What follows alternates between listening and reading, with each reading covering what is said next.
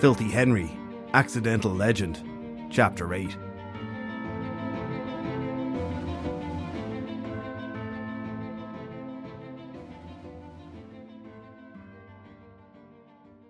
So? Filthy Henry said. So, Shelley said. Really? A place with nothing magical going on at all? Has two guys walking about with a spell clearly cast on them, and the best you could manage is so? Cathal looked at Shelley and Drew, greatly confused at how they had managed to get back inside the house. When their voices had first echoed down the hallway, he had jumped out of his chair and ran to the living room door, only to be baffled at their sudden appearance.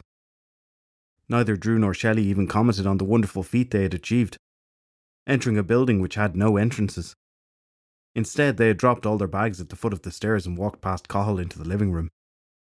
He had stared wistfully down the hallway at the spot where once his front door had stood, then followed them into the room and sat down on the sofa again. Shelley had started to talk almost immediately, something which appeared to irk Filthy Henry just a little. I still must be missing the point, Filthy Henry said. Really, Drew said. I mean, even I'm seeing the point here, and I don't have a hundredth of the magic at my disposal that you do. Filthy Henry glared at the druid for a moment, then turned his gaze on Shelley again. You think that these two are mixed up in this bull thing? Of course I do. You're always saying that in magic there's no such thing as a coincidence. In a town with no fairy folk at all, and us on a case to prevent a magical bull being stolen, what else could two guys clearly under a spell be mixed up in? Cathal had to admit, there was no dismissing her logic. That was, of course, if you agreed that all this talk about magic and rubbish was real and not just a group delusion. Then again, the front door and all the windows to his house had vanished into thin air the night before, so maybe something magical was afoot. But there were guys on the television that could make cards float before a person's eyes, and that was all just tricks with mirrors and threads.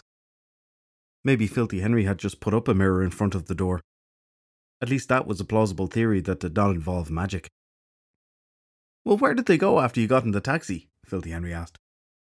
Shelley shrugged. I don't know. Drew lost track of them, so we came back here to tell you. I didn't know I was meant to be keeping an eye on them, the druid said. Nobody tells me the plan. They just expect me to bloody know it. The fairy detective shook his head. Well, you aren't much use tailing people, he said, walking over to the kitchen and putting on the kettle. Guess we'll just have to keep an eye out for them. Drew, did you bring that book I asked you for? Drew the Druid rose from his seat and walked out into the hallway, returning a minute later with a large black leather bound book. He brought it over to the kitchen table and placed it down. As requested, although I'm not sure why you couldn't just buy a copy rather than treat my shop like a magical library. Filthy Henry smiled at Drew, taking down four cups from the press over the sink and placing them on the kitchen counter beside the boiling kettle. He dropped a tea bag into each one. And why would I do that when it's so much cheaper doing things my way? Drew rolled his eyes. Cathal was finding that, as this bizarre situation went on, his levels of confusion only seemed to increase. Filthy Henry had spent the previous night explaining the situation to Cathal. Why they needed his help to save the world. A lot of it sounded crazy. But the fairy detective had been adamant that Cahill was destined to be some big damn heroic legend. He had eventually agreed to help Filthy Henry with his case, mainly just to stop him talking so they could get some sleep. If playing along with a complete lunatic, who thought fairies and magic were real, earned Cathal a date with Alice, then what was the harm? Worst case scenario, nothing came of the entire affair. Alice continued to ignore his advances, and once the doors returned, Cathal could go drinking in the town again. Plus, it was not like he had anything else on the go at the minute. The drink fund was terribly low, and work up on Higgins's farm did not start for another month. If nothing else, playing along with these intruding guests for a few days would be a nice way to pass the time. He looked over at the fireplace and thought about the bottle of whiskey that was hidden up there. An emergency supply, intended for the mother of all hangovers which would prevent him leaving the house. For a long time now, the bottle had nestled in between two bricks, with a third obscuring it from sight. Cathal figured the contents of the bottle might have helped make this entire affair much easier to follow. Soon, Cathal whispered to himself, eyeing the bottle's hiding spot. As the kettle came to the boil, Filthy Henry poured hot water into each of the cups, then brought all four over to the kitchen table. He placed them together in the centre and sat down. Cathal, Filthy Henry said as he dragged the book closer, how much do you know about the legendary bull that lives in this area? Paying attention in school had never been one of Cathal's strong skills. Daydreaming, he had excelled at, but retaining anything that a teacher had said proved slightly impossible. All that he could truly recall from his years in state education was that the teachers never wanted people to enjoy their weekends and piled on the homework. Then again, when Cathal had discovered the wonders of drinking cheap cider in a field, the world had changed. From a place where you needed to learn random facts into one where you just had to earn enough coin to get the next drink. This, of course, meant his knowledge of things in the local area left a lot to be desired. He could get from his house to O'Hare's and back again, blind, stinking drunk. But on any strange bovine information, his mental chalkboard was completely empty. There had been the bull which his family had owned, but that was no longer around. A very thirsty Cathal, in need of some beer beans, quickly had seen to that. He shrugged in response to Filthy Henry's question. Then get over here, grab a cup, and sit down while I tell you a tale of origin that would only make sense if the author of the story had been drunk when writing it. Meaning, you shouldn't have any problem understanding it, the fairy detective said, flicking through the book and stopping when he had found the page he sought. Begrudgingly, Cathal pulled himself up from the sofa and walked over to the kitchen table, hoping that after this the dream would be over and he could wake up very hungover. The fairy detective began to read out the tale. Long ago, in an Ireland filled with magic and wonder, there lived two farmers. These farmers were known throughout the land, not for their farming prowess, but rather the magical abilities they possessed. Both of them could change into any living creature at the drop of a hat. This was how they had managed to never lose a cow or require a sheepdog to guide their flocks. In the blink of an eye, they would simply transform into an animal and communicate with their herds. A very useful trait when you needed to move some mindless cows from one field to the next. Telling them in their own language that the grass on the other side was greener made things much easier. Cows generally prefer to eat the greenest grass around. As fate would have it, both of the cows. Whoa, whoa, whoa, whoa, just stop this already. Filthy Henry looked up from the book, mildly annoyed at the interruption. Shelley had waved her hands in the air almost as soon as the story started, ending the tale prematurely with her little outburst. What's wrong with you? the fairy detective asked. I haven't even got to the good stuff yet. It was all just backstory, history, plot development, that sort of thing. Very important information required to explain how the two magical bulls came into existence. Shelley crossed her arms and frowned. Really? You expect me to believe that load of crap? If this was a novel, it sounded like you were building for about five pages of filler, just to make some daily word count. The fairy detective gasped mockingly and brought his hand up to cover his mouth. Well, I have never been so offended in my entire life, he said. Drew dragged the book across the table and started to read from the open pages. Cathal stood behind the druid and read over his shoulder. Just give us the abridged version, Shelley said to the pair. I don't really feel like listening to a tall tale made even taller. I'm a true artist. Never appreciated in my own time, Filthy Henry said, leaning back in his seat. Maybe artists don't go around beating people up and kidnapping them, Cathal said. That story's lame. I mean, what about the big battle in Cuchulainn fighting everyone off on his own? With nothing but a hurley stick. Surely that's a more entertaining yarn than two old codgers going on a drinking bender. What's the story then? Shelley asked. Drew looked up from the book and cleared his throat. Looks like a pair of farmers with magical abilities got really drunk and entered into a shape shifting contest all because one of them called the other a, oh, some sort of rude name. Long story short, they were flying in the air and changed into maggots, which then dropped into a water trough used by two bulls. There was a time limit on how fast they could change, and before it ran out, the bulls slurped them up. Then, as they got digested, they turned the bulls into two magical animals with great powers. Not that the bulls actually know this. The end. Shelley looked from Drew to Filthy Henry. Yet you were gearing up for a big, long, rambling yarn?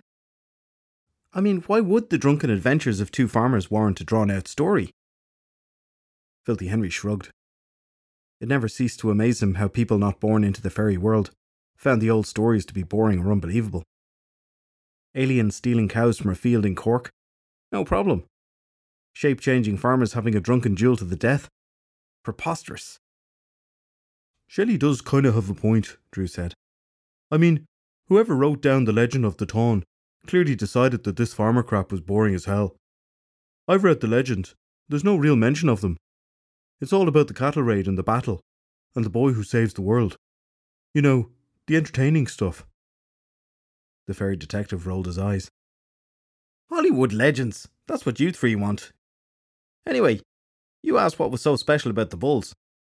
Whatever was done to them after they had their little farmer snack made them two halves of a very powerful whole. Whoever has both bulls in their possession could literally do anything they wanted. Assuming, of course, they're human. The bulls would never work for a full blood fairy. So, how come they've been kept apart?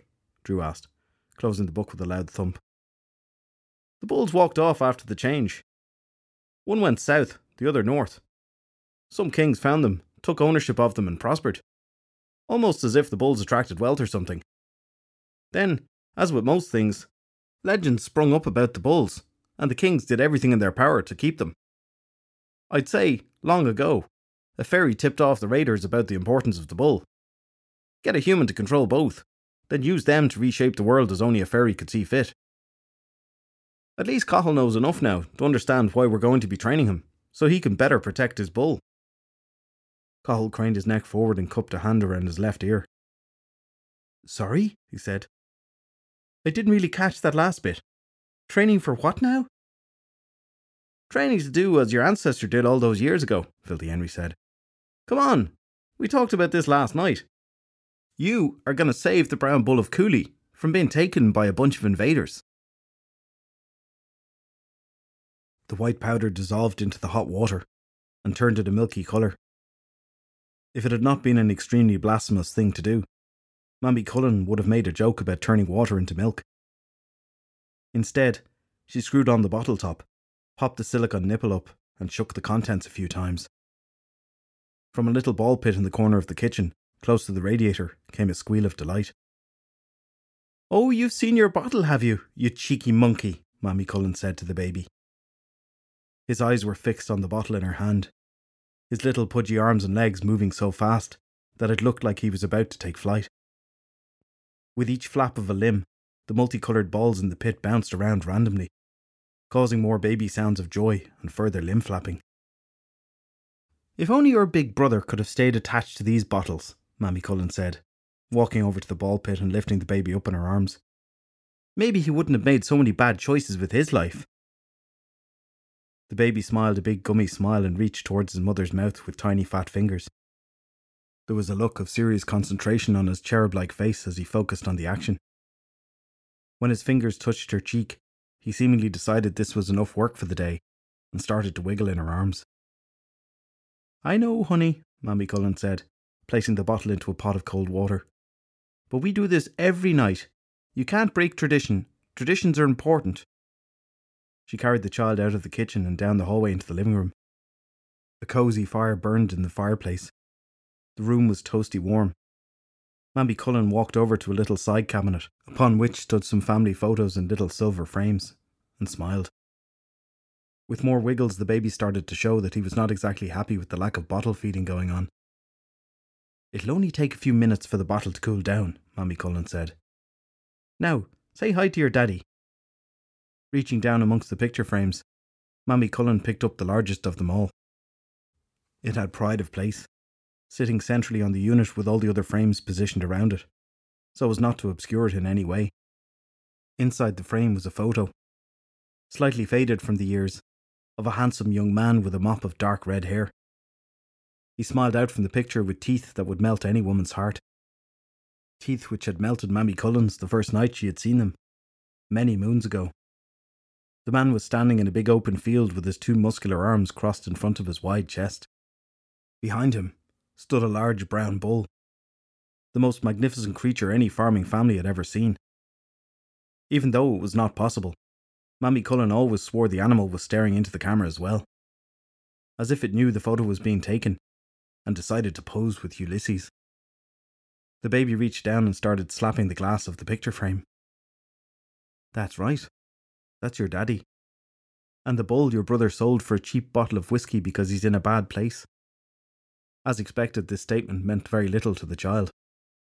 He leaned forward slightly, causing Mammy Cullen to adjust her hold on him and prevent the baby falling, then dribbled a little on the picture. Oh, he would have loved to have seen you grow up, she said, placing the frame back down and giving it a wipe. He only had sisters. You and your brother are such a rarity for the Cullen family. Two boys in the same generation. This family is big on keeping traditions alive. You'll appreciate that when you grow up. She started to look over the other photo frames on the unit, focusing on a picture of her eldest child. He was standing with a big grin on his face, arm wrapped around a young girl who was clearly uncomfortable with having her photo taken. They were both wearing their school uniforms, and it was, at least Mammy Cullen hoped, from a time before Ulysses had started drinking. It was always hard for Irish parents to truly figure out when their children officially started to consume alcoholic beverages. The hope was that they held out until 18 years of age at least, or only drank some cheap rubbish in a friend's house while under the legal drinking age. Something with an alcohol level that basically put it on par with water. A smile tugged at the corner of her mouth as she stared down at the two teenagers and thought about a time when things were much simpler for the Cullen family. Ah, if only he and Alice had started dating then. How such a pretty girl could be so shy. It's a shame, I tell you. With a gurgle of disinterest, the baby fell back into the crook of his mother's arm and started to cry, going from placid noises to psychotic crying in the blink of an eye. OK, Cathal, calm down, Mammy Cullen said, then tuttered to herself. For the love of God, now he has me doing it. At least nobody's around to hear me. Now, let's go get little Ultan his bottle. She turned around and headed back towards the kitchen, accompanied by the screeching cries of a hungry baby.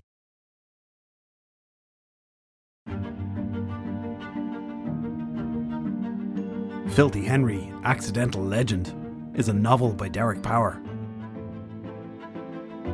More Filthy Henry novels are available to buy on Amazon Kindle. Narration and music by Niall Milton. To keep up to date with episodes this season, why not subscribe, or like, or share? We'd really appreciate it.